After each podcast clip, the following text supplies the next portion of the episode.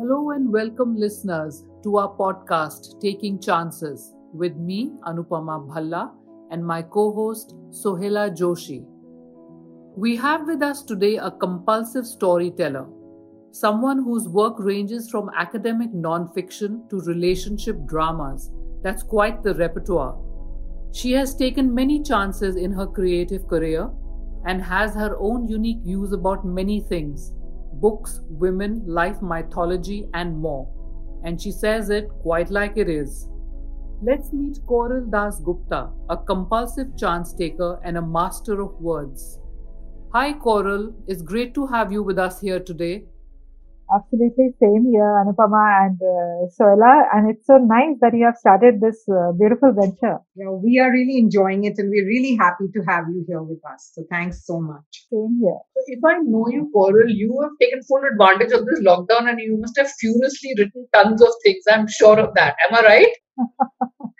yes, that is the only thing that I'm capable of doing. Yeah, yeah, because you're always writing when I speak with you. So just tell us, uh, when did you start writing, and was there something specific that led you down this path, or it was just an interest you always had? Okay, you know, I uh, come from a very typical Bengali background, and in Bengal, if you are not reading and writing, then you are an idiot. They expect you to take up writing very seriously, but then they don't necessarily expect you to take up writing professionally. Hmm. So uh, there are only three kinds of professions that I remember from my childhood that we had. One is a doctor, one is an engineer, and third is an idiot. So if you are not a doctor or an engineer, you are an idiot. So I'm an idiot. Uh, I tried uh, appearing for JEE, and uh, that was the time when uh, Dil To Pagal Hai had released. So after writing half of the physics paper, I fled. Oh, uh, but uh, happily, that uh, Dil To Pagal Hai thing, which is uh, that that by when I say thing, I mean Shah Rukh Khan, happened to be my all-time muse. And uh, by the time I had grown up a little and uh, stopped, uh, not stopped, but uh, I have been a little more uh, restrained in my fangirling. I was looking at uh, this entire brand personality thing from a different perspective because I was teaching management. And you know, those days, you don't have enough gray hairs. Uh, you are not taken seriously in the academic environment. So, uh, even when uh, I went with full preparations, uh, I could feel that disdain. And the second reason is uh, after one year of uh, Kach Kach with all kinds of uh, predictable brands, uh, by the time they came to second year and entered my course, which was consumer behavior, they, the students got a little uh, disoriented. So I knew that I had to hmm. give them something extra. And I introduced Bollywood in classroom. So I was wow. talking about why Salman Khan is the uh, face of, uh, you know, Bigg Boss and why you Yuvraj Singh for 30 plus and stuff like that. And uh, those lectures actually caught up very well. And uh, I was uh, called Shahrukh Wali ma'am in my college because I brought Shahrukh in a big way because he was a marketing master rather than an actor. I was basically jotting down the classroom lectures because a lot of discussions happened impromptu. And i was doing my research to figure out whether my hypothesis uh, how strong is my hypothesis. So uh, during that phase after uh, when i was seriously taking those notes down on paper is when i realized that okay this is actually becoming a reference material for consumer behavior and it can become a book.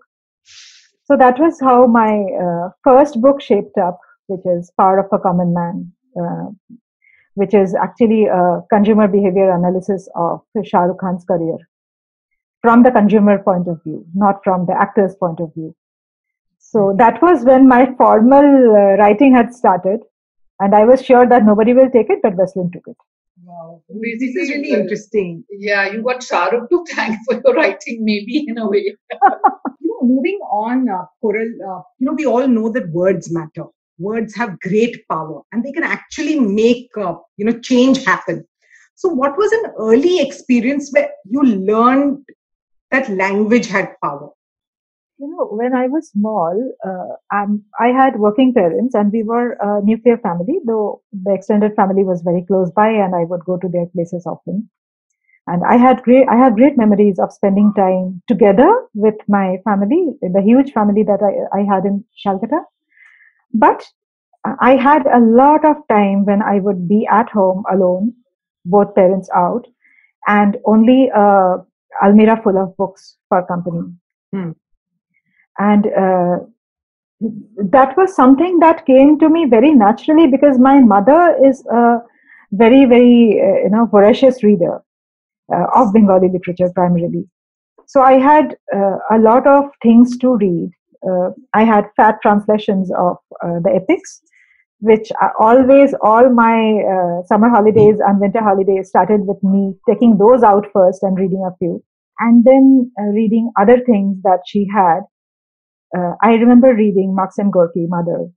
I mm. remember reading uh, Syed Mustafa Ali, uh, Syed Mustafa Siraj on, uh, you know, different kinds of partition stories, which were uh, very, very touching. In my house, we were uh, the, I mean, we have a history of both my grandfathers running away from uh, Bangladesh during partition. So that was another source, my grandfather's yep. and my grandmother's uh, downpour because I was interested and I would ask.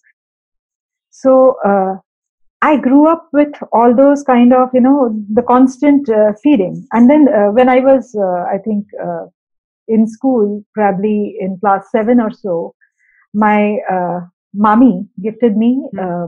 the entire collection of Sukumar Ray's poems, not just poems, but his short stories, his plays. It was a complete collection. And Sukumar Ray, who is the father of uh, Satyajit Ray, his writing was typical comedy. You just read it and you fall off the chair. But as you grow up, you realize that those are actually social satires. When you read, you don't realize. When you think later that what he had written, you find that those are social and political satires. Very strong ones, a slap on the face. All these things, you know, they have their own uh, things to do. They literally uh, hammer your brain in a particular way. My mother actually slapped me into this habit of writing a diary. So I did. During my graduation, I had been to Vishwabharati Shantiniketan. That is where I have done my graduation. And I would voraciously write uh, my diary. I would fill it uh, because there were lots of things that were happening at that time. And I wanted to capture Shantiniketan in my diary. In fact, a lot of that diary has made into my second book, which is fall winter collections. Other than the protagonists, everything else is true. The shops, the post office, the rickshawalas. You ask language has power. I mean, you know, everything has power, every kind of expression. I'll tell you hmm. that in Shantiniketan there was this rikshawala. In Bengal, the rickshaw, we mean the ones that are pulled by hand or right, pedals. Yes. Right. So, uh, that guy would uh, pull his rickshaw all day and at night uh, after eight, he would not take any passenger. He would sit and play the flute. And Shantiniketan happened to be more of a countryside.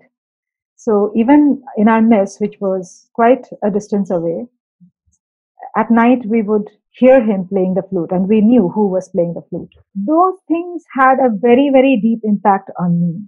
And I could see that one person can actually reject passenger. He didn't have enough, but it was just like he didn't want it. He just wanted money for sustenance. Rest was all about his expression. He wanted to explore himself. And a person of that caliber had that talent and uh, could do that, could, you know, look beyond his daily rosy roti. Mm. Those had very, very strong influence on me, I believe. With uh, digital platforms readily available, the tradition of reading books is taking a hit, particularly amongst children. Koral, how do you think we can bring reading back? You know, uh, I mean, I don't agree to that because for my books, there are readers, and that is why I'm getting published. If I don't get okay. readers, I would not be published. There are still readers. Uh, there are still people who love to read, and there are voracious readers. What happens is, what you said, OTT culture, cinema, or uh, digital viewing, those are more popular media, which is absolutely true. Those are popular media driven by bigger influences than the writing and uh, reading world. So they are spoken about more. There is a digital marketing machinery that plays towards that, which uh, amplifies those voices far more than otherwise there are very few people in uh, Bollywood, for that matter, who read. So they do talk about uh, reading books. There's Sonam Kapoor, there's uh, uh, Kunal Kapoor, who are known to be voracious readers. There's Saif Ali Khan. But they're not talking about reading all the time. That is not their cause. They read it as because they love reading it. They talk it talk about it when it is in context. But their context is films. They're not full-time readers. So reading as a whole, as a uh, as a part of your daily ritual, doesn't get spoken about because reading is not a profession. So you try to talk about your profession more, you try to sell yourself more, and when you sell yourself more, reading can come as a part of your brand building. But it is not a holistic part of your brand building. It is only an intellectual part of your brand building, right? Mm-hmm. So uh, it gets a little sidelined in terms of talking about it to that extent. But I don't feel that the uh, habit has gone down because even I remember in my childhood, there were a lot who read, but then that was a fraction of people. So there were in my class itself, there were people, we were a handful who loved reading. And there were a major chunk of people who didn't and who would say things like, uh, who would borrow books, okay? Uh, uh I can give you that example there were uh, there was this guy who borrowed a book and when he returned after many reminders uh, a little part of a page was torn and i was very angry and he said you have so many books ek thoda sa toot gaya to kya ho so you know such people existed then such people exist now. Yeah yeah. Uh, i used to hate people who that, doggy ears on books. Yeah all of that. So, uh, you know, I mean, today people are talking more about a lot of things, but the popular media gets spoken about more compared to this uh, reading and writing media. Those are uh, more robust in terms of digital marketing strategies and they make better sense. So, probably we see the difference. Right. That's an interesting point of view. Yeah. So, uh, Koral, you obviously have grown up with some amazing influences, you know, with the people around you and the books that you got to read and were made to read. You know, uh, I probably had a wholly different reading experience growing up. But that was the traditional side of it. But you have also been a very, uh, you've been an early starter when it came down to digital content, crowdsourcing, etc. You know, with your with your website. How did that come to be, and uh, you know, where is it today? Yeah, Tell Me Your Story was started uh, totally uh, out of my passion. I didn't have business in mind at all when I started it. I knew that there are lots of stories which don't get heard because uh, people don't know how to say and people didn't know where to say. So this was a platform. I mean, as I said, that uh, I have in my family a history of uh, migration from Bangladesh to India, and those are very, very uh, difficult and hard-hitting stories. But I am an author; I might articulate them. There are people who aren't authors, but they also have such hard-hitting stories. What happens to those? So uh, from that thought, I had started Tell Me Your Story to just let people speak, let people talk, let them write and of course, I believe that when you write, you read. When you read, you write. It's there's a vice versa relationship. When I started with that, there were I got stupendous response. A lot of people jumped in to write, and right. they required little bit of uh, handholding, which we did at that time. We still do. After that, as we grew, uh, I realized that I'm talking about a completely digital medium, which needs less investment because we are not printing and uh, putting it together. So it needs yeah. uh, less investment. But there was a huge chunk of people, you know, who didn't believe in that model. They believe that, uh, I mean, I spoke to lots of people and they say that digital kahan tak jayega. I mean, it might reach out, but it's not a fair business model. It doesn't happen like that. Uh, what you are doing can be a passion, but it can never be anything bigger than that. So I was uh, suffering that mind block and that mindset of people and I suffered it, it for a long time. But when 2020 happened, everything that I was telling happened by itself and mm-hmm. people woke up and a lot of things that was not happening to me earlier happened now because uh, such was the diktat of the environment. And hmm. so we immediately, you know, we just uh, suddenly, uh, you know, fountained out. We made some changes. We introduced a lot of new concepts. And those concepts were such that as we went through, as we pushed ourselves forward, we figured that uh, there are other ways of doing that. So we only moved forward. And uh, today we have a global networking system that is a part of Tell Me Your Story. And uh, we are doing it all together.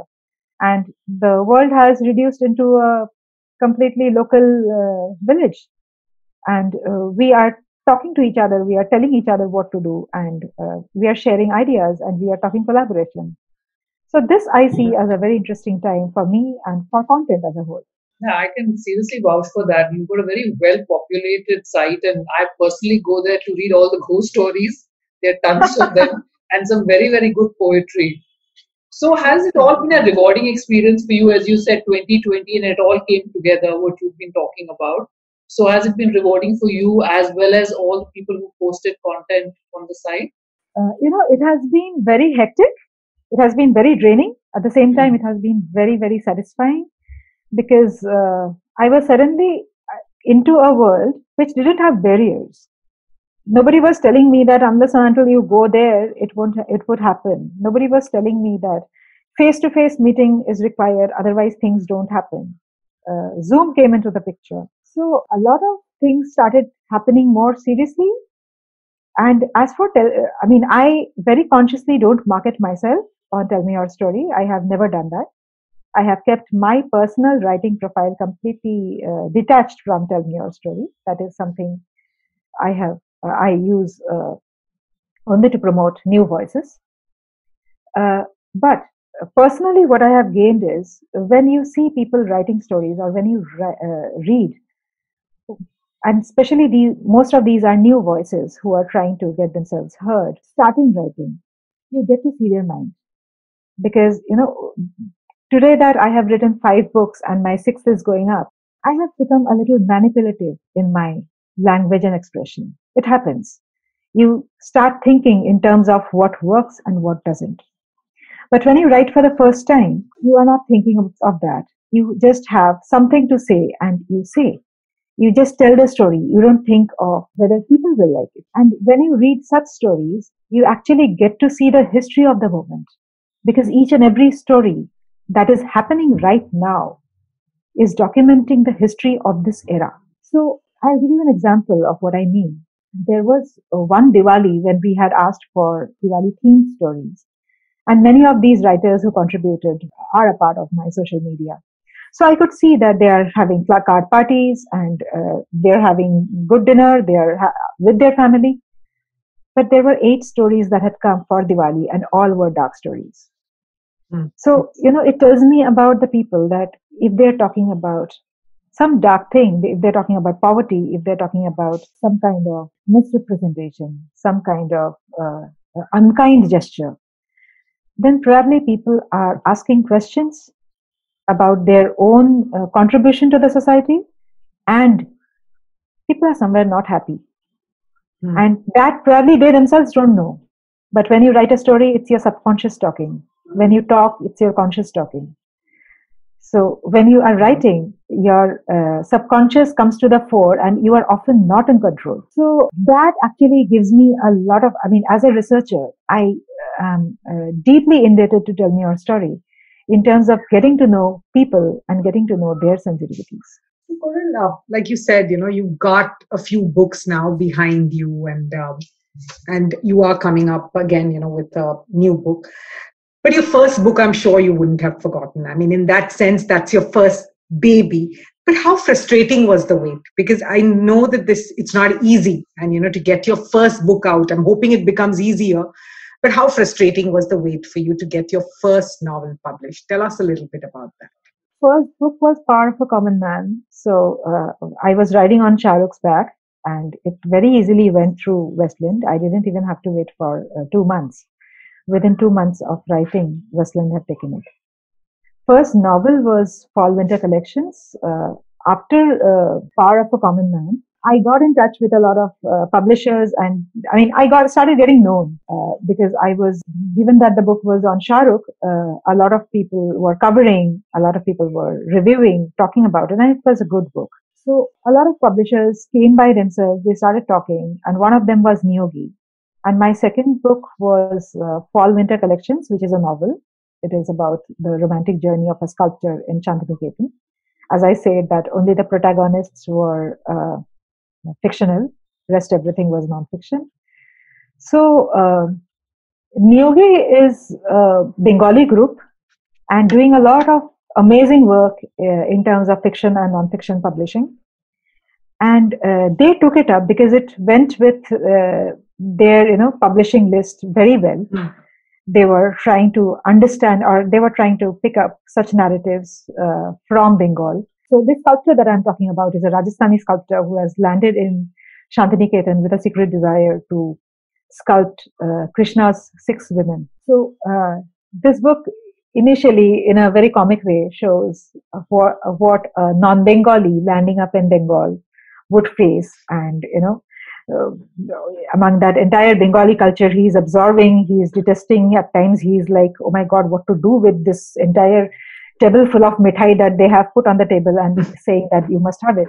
So those were some really funny things. And how does a non-Bengali look at Bengal, Bengalis and the Bengal culture? Those were interesting things which had been a part of the book and Niyogi had uh, lapped it up. So basically, you know, with my books, I didn't have to wait much. What I can say with uh, regards to your question is my third book, which is uh, Rasiya, The Dance of Desire. That is something that I consider my arrival book because the two before that probably uh, were things that got written. Uh, I don't know uh, how to put it, but Rasiya is something that I had really, really. It has my blood, my uh, sweat, my soul. It is a love triangle between Bharatanatyam dancers, and it took me immense research. It took me a lot of time, and uh, in fact, uh, I had written that book for three years without even telling the publishers that I'm doing something like this. And uh, later it was taken by Rupa. So uh, again, with Ahalya, which is my fifth book, I remember I had given it to two publishers and uh, they were not interested. I had just left it, you know, thinking that chalo jab hoga tab hoga. I was working on other uh, books that I had in mind, other content. And it so happened that I got a friend request from the MD of Pan Macmillan on LinkedIn. And uh, he's a Bengali, and we just started chatting. And he asked, What are you writing? And uh, I had given him a one sentence pitch. And that pitch was for a five book series, one sentence mm. pitch, truly, I'm not joking. Mm. And that uh, uh, it was a five book series. Uh, I was talking about, my Ahalya was ready but I was talking about Panchkanya series and uh, it got taken. So I mm-hmm. think uh, every uh, thing has its time and when it's time, it doesn't stop. So one thing that I can tell you, which is non-diplomatic and very straight cut, is that nobody would reject publication, uh, a manuscript, if you have the audience. So either you write a masterpiece or you have a ready-made audience.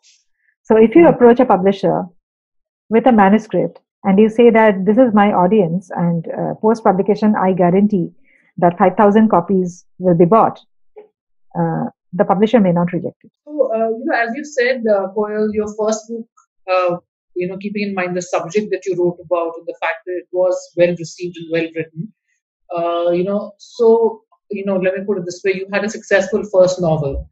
So, from a writing point of view, does that put pressure on you to produce an even better one the next time around? Or once you are accepted and established, it does become a little easier and that pressure eases off? So, when I write, it's, there is obviously a very big pressure to do better. Uh, today, Ahalya has done pretty well. Mm. And uh, when I am writing Kunti, I had, I mean, with every good review that Ahalya has got, I have had nightmares thinking that will I get the same for Kunti? One, because I have to uh, retain the same kind of writing standard or even better it. Second reason is Ahalya is more likable. Kunti is less likable. Yes. You know, Kunti uh, is a more uh, complicated woman and uh, Ahalya is a more innocent woman. Our society loves innocence in women. They don't love ambitious women. So Kunti is an ambitious woman, woman. So there is an added pressure that how do I show Kunti so that people understand and love. and there is then again uh, there is a time when i have to slap myself and say that just come out of this thing and let kunti be the way she is so these things constantly you know they hammer your hammer the head and uh, you just uh, try to find a balancing ground that at some point of time i have to just stop and let kunti be you know the process of writing is uh, extremely exciting. Uh, and the thing that uh, you know I would love to know is where do you get the initial idea of a story? How do you you know do you first think of a character, then get into the story? How does this whole whole process work till you reach uh, you know till you move towards a published book? So what's that process? Hmm, uh, that's a very uh, interesting thing that happens to me. What happens is there is suddenly inspiration of a character and I start uh, building on that character and then the story writes itself. It's like uh, when I'm on the table writing, I just allow, I have, I do certain exercises which just allows the entire subconscious to take over. And, uh, post that after two months when I read it, I myself get astonished that, okay, I, did I really have so much in, in me? Did I really think like this? I mean, do I think like this? It's i'm not trying to boast that i had written masterpieces but i'm trying to say that i didn't know there's so much inside me and there is mm. so hmm. much inside all of us uh, if we give our subconscious a chance to uh, you know take the uh, front seat that is when those will come out there is a process to it when it comes to uh, the writing process uh, yes as i said that i do have a character in mind first thing so I'll tell you when I was writing Rasiya, uh, the protagonist is Rajshekhar Subramanian. Uh, I had seen Rajshekhar Subramanian in a very uh, well-known uh, actor. I'll not name the actor, uh, but I had seen that Rajshekhar Subramanian in him. I just could feel that this is the guy and I want to write his story. Now, Rajshekhar Subramanian doesn't have anything common with that guy. It was just the outer cast, the look of that person which just told me a lot about the character that I had in mind. I started watching that person's film a lot more than otherwise. And, uh, you know, literally got glimpses of uh, how this person would behave, how he would look when he is angry, how he would respond when he is happy. And those simple, small things, you know, uh, when you are at times when you are happy, uh, you hug or at times when you are happy you there's a smile that on your face which even you don't know that it's appeared. So all those things are a large part of observation. I did do that and i allowed myself to completely sink into this person's physical physicality and have a complete i mean get that uh, push from inside trying to see Rajshekhar Subramanian in that person. And uh, when i sat uh, down on my table a lot of things move by itself. As I say that I don't plan my uh, stories. I have uh, no uh, draft of, you know, those character graphs and uh, plot mm. graphs. I never have those. It progresses as it does. And the same happened with that. And the same happens with all my books. But yes, what I do very strongly is uh, I push my subconscious to the extent that it can produce a lot of things that are not exactly in my control, but definitely things that I believe in. You know, for all of us, writers really have a strong voice. So even if uh, so, is it important for you to avoid conflict on a subject which you really you know close to you and you see around you? Uh, you know stuff that is being written or spoken which you know doesn't go with your way of thinking so you play a very writers poets artists play a very big role in you know shifting the narrative and you know making that change so i want to know uh, you know how you go about uh, you know bringing that uh, change forward uh. when it comes to writing for example this uh, panchkanya series that i'm doing with Pan Macmillan right now uh, the sati series what happened was uh, i have seen a lot of people talking things like epics are very regressive towards women or they have handled women with a lot of uh, very unkindly they have handled women or their uh, treatment the, the mythological literature and its treatment towards women is very regressive very unfair and i was very much against it because I have been, as I say that I have been very well read in, uh, comparatively well read, I shouldn't say very well read, I'm comparatively well read in mythological literature. And I uh, did have a thorough understanding of uh, what that literature is. I, I didn't, I don't have the knowledge of uh, reading uh, Ramayana and Mahabharata in a comic format in class three. I have done more than that. So when such kind of narratives came up, I was, I mean, there was a lot of agitation inside me. I could feel enraged, though I was not reacting and I was just uh, reading up stuff and I was just taking those inside. And those things, you know, at some point of time, it came out uh, in the form of uh, the Panchkanya series, which will actually, in more ways than one, tell you that the epics have not treated women uh, regressively because Panchkanya is translated by uh, very, very learned scholars. It's not my translation. It has been translated by very learned scholars as five virgins. Right. So you are calling virgins to whom? To Ahalya, Mandodari, Tara, you may or may not know everything. But Kunti and Draupadi, you call them virgins. Why would you call them virgins? That means so many years ago, there was a literature which refused to judge a woman by her body and judged her based on her uh, stability of mind. They call these women virgins because nobody could alter their the long term goal that they had, the stability that they had, the focus that they had. And since that faculty of a woman's brain was untouched, they have been called virgins. Isn't hmm. that something that we are constantly talking about today in our feminist debates? How can that literature be regressive? regressive? And then when you look at the entire literature, trying to understand that what it had done, you figure that that literature is not regressive. That literature has traveled through various patriarchal eras, and the retelling of that literature has been very, very regressive. We have been told as children that Ahalya had cheated or she was cheated, and so she had a she had to face the curse. So women who either do wrong or are wronged are cursed. So the woman must protect herself or be protected. You look at the story. When you read the story or when you read the literatures of epic, you figure that the stories have been told, but nobody has given the moral of the story in bullet points. Mm-hmm. They have left it on the perception of the reader.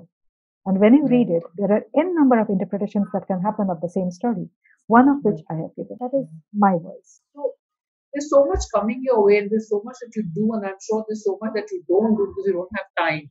But how do you take that creative call that yes, this is a risk I can take, or this is something I can do, and this is something I should not do? So what are the principles you apply to take that call? I don't decide here. Okay. I'm a completely uh, emotion on the head person. Mm-hmm. So my heart uh, jumps above the head and takes the decision. So, uh, you know, uh, if there's something that someone comes to me and it just immediately catches my attention and uh, I just uh, feel that uh, this is something that I want to do now, I just leave everything and do that. So, you will find me suddenly coming up with a painting. That is when probably I just had a vision in my mind and left everything else and done that for two days without caring about what happens to the other things that I'm supposed to do. Mm. But thankfully, uh, what works for me is I'm a little ahead of time in most of my work uh, because I know that uh, that part of my uh, personality that I might just suddenly take a break. So uh, I keep myself a little ahead of time, uh, and I manage. But uh, i am not one of those who will take extremely well thought decision. You come to me and i am thinking that ah, acha karenge nahi karenge acha okay. 20 minutes for this 5 minutes for that. That just doesn't happen with me. It just comes 2 minutes karna hai karna nahi karna nahi having said that you know you are ahead of your time. So i think those are the creative risks actually you are taking because you're ahead of your time. So you really don't know how they will pan out.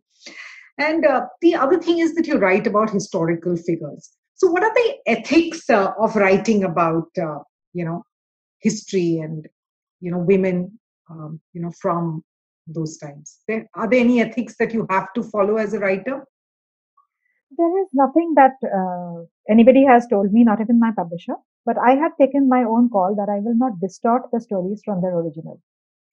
So that is a call that I had taken uh, on myself that uh, uh, when I introduce uh, Ahalya Kunti Draupadi Mandodari Tara, I will definitely take creative liberties in explaining them, but the original framework of the story as it appears in the epics will remain the same.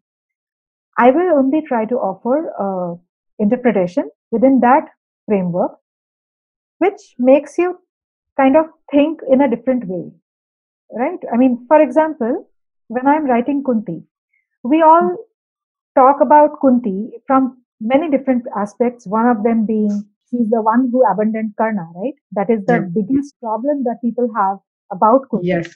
Now, if you look at it, Karna was the son of Surya, right? And Surya is the god that watches all, right? He can watch, uh, he is observant of all three decades of time, past, present, future. So when Kunti abandoned Karna, she didn't actually पानी में नहीं बहा दिया था उसको दो symbolically she had let him go on Ganga because Ganga is God, right? One, she had protect made sure that he was protected, and uh, in a very uh, that chastity was there, and she had given the son, she had left the son under the watchful eyes of his father. Uh, there are a million such examples in epics, such instances where the father has left the child under the watchful eyes of the mother, Ram Sita mm. being one. There are so many. But when it comes to Kunti, we were told that pani mein bahariya bachche ko, and we believed it. If you look, I mean, what if I tell you that she didn't leave the child to die? She had left the child to the father under the care of the father. What's wrong in that? Of course, that is not something that comes naturally to us uh, from the motherly instinct. But you explain, there are a number of explanations that you have why Kunti did it. Kunti was a queen, right? I mean, she was a princess. Hmm. And when you are a princess, or when you are a uh, when you are from a kshatriya, a kshatriya faces a lot more brutality than that. Kunti had grown up in a Kshatriya environment. Brutality mm-hmm. wasn't something new to her, right? And uh, probably who knew that if Karna was with her, someone else might have killed him because nobody would want a Kshatriya princess to be called an, an unwed mother. So mm-hmm. she may have mm-hmm. actually protected Karna by doing that. So I am trying to draw attention towards that kind of narrative, which is there, but we were not told about it. We were told the other narrative. You have this um, very exciting and mammoth project, uh, you know, the Sati series, uh, you know, coming up, and you've uh, spoken briefly about this. So tell us uh, about it and what are your expectations, uh, you know, from it? What are you personally expecting the Sati series to do, uh, you know, for readers and for yourself in that sense? I am only trying to draw attention towards un- unspoken areas of the epic which hasn't got discussed. There are some typical ways in which the epics have been introduced to us, and they have traveled through various uh, patriarchal eras. They have traveled through various research uh, heads, and uh, we have tried to, you know, uh, bind uh, the, these stories in a politics of our choice. Uh, there is gender politics, there is country politics, there is culture politics there are so many kinds of politics. And uh, we, the researchers, have tried to understand these stories from that perspective. But the epics or the mythological uh, or the philosophical Hindu philosophy as a whole is so vast that as many number of retelling you do, there is never an end to the kind of uh, reinterpretation of stories that you can get from these. The more you read, the more you see, uh, you know, uh, other stories emerging from those. So my intention of doing the Sati series is to draw attention towards those interesting uh, moments which have got unnoticed and raise a discourse on those. For example, Hindu, Hindu philosophy has given a lot of importance to nature. and it considers nature more powerful than mankind. And hence, most of our gods and goddesses are various forms of nature. And mankind must bow down before nature and worship nature and make sure that nature sustains. If nature is disturbed, mankind will be violated. This simple, typical narrative has somewhere completely lost its sheen. And uh, when you look at it, Ahalya, for example, uh, for that matter, is completely, uh, I mean, Ahalya, in fact, has been uh, critiqued from that perspective uh, that this is uh, i mean i think Firstpost had uh, written a review which said that this is an eco-critical narrative. And when i was writing that was not uh, that was not the kind of politics that was going on in my mind but i figured that that is what it had become. So i do believe that i am capable of uh, putting up those aspects of storytelling in my understanding of these characters. You know, in raising a discourse on the feminine legends of uh, Hindu uh, philosophy. And when I say Hindu philosophy, I don't necessarily mean religion. I simply mean philosophy because my writing is more of philosophical romance, which has a lot more than religious contextualizing of uh, characters. I mean, I feel that when you religiously contextualize a particular narrative or a particular character, it becomes much smaller. Right. These characters are way bigger than that. That is what I'm trying to achieve. Koral, you write uh, books uh, for getting women, for making women feel more empowered, or you write it for a change that you want, you know, in men and in our society. Uh, is there something that uh, you know you feel that you're doing deliberately? I don't think I'm doing anything for women empowerment. In fact, uh, this is a term that I don't believe in. And, okay. you know, I treat this uh, term with a lot of anger and uh, I feel oh. insulted every time someone uses this because okay. I don't feel anybody has so much power to empower a woman. We are already empowered. The ones that need empowerment is the man because they have been taught to look at uh, things in a particular way you know. In many contexts in my life and in my uh, in the life of my friends and relatives i have had to say this point blank that when the house help doesn't come the woman of the house doesn't become a house help. House is a place where everybody is living. So when the house help is absent everybody must take up the job. Men need empowerment you know we need social empowerment. We need men empowerment. Hmm. Women are already extremely empowered. And yes, uh, what you say is correct that in my writing, probably it is coming up in some way or the other. This belief is coming up in some way or the other that women have, in their own way, taken up leadership uh, from a far more inclusive perspective. And uh, my books are never typical male bashing, male bashing feminism. Rather, my books explore that kind of uh, feminine uh, narrative, which shows how things can be far more progressive when the woman and the man are in sync. So multifaceted. I mean, so many things you do, have done. Are there any big mistakes in your career that you've made? There are so many. I am a house of mistake. I should write a book. I should oh write a book on the house of mistake. Uh, there are many. Uh, one being uh, that I should have uh, treated Tell Me Your Story uh, as a business right from day one. But, uh, you know, I am that typical Bengali who doesn't think money first, thinks of the good work first. So um, my interest was more on stories, and that is the job that I had done. I should have focused more on the business aspect of it. That is one of the biggest mistakes uh, that I can tell you. Second is uh, I'm too bad at judging people. That is the reason I avoid confrontation, as I told you, that when you behave well with me, I take you as a good person and I don't think that the person might have other shades. And that is one mistake that I haven't learned from. I have still remained like that. I have, I still do uh, trust people on their face value.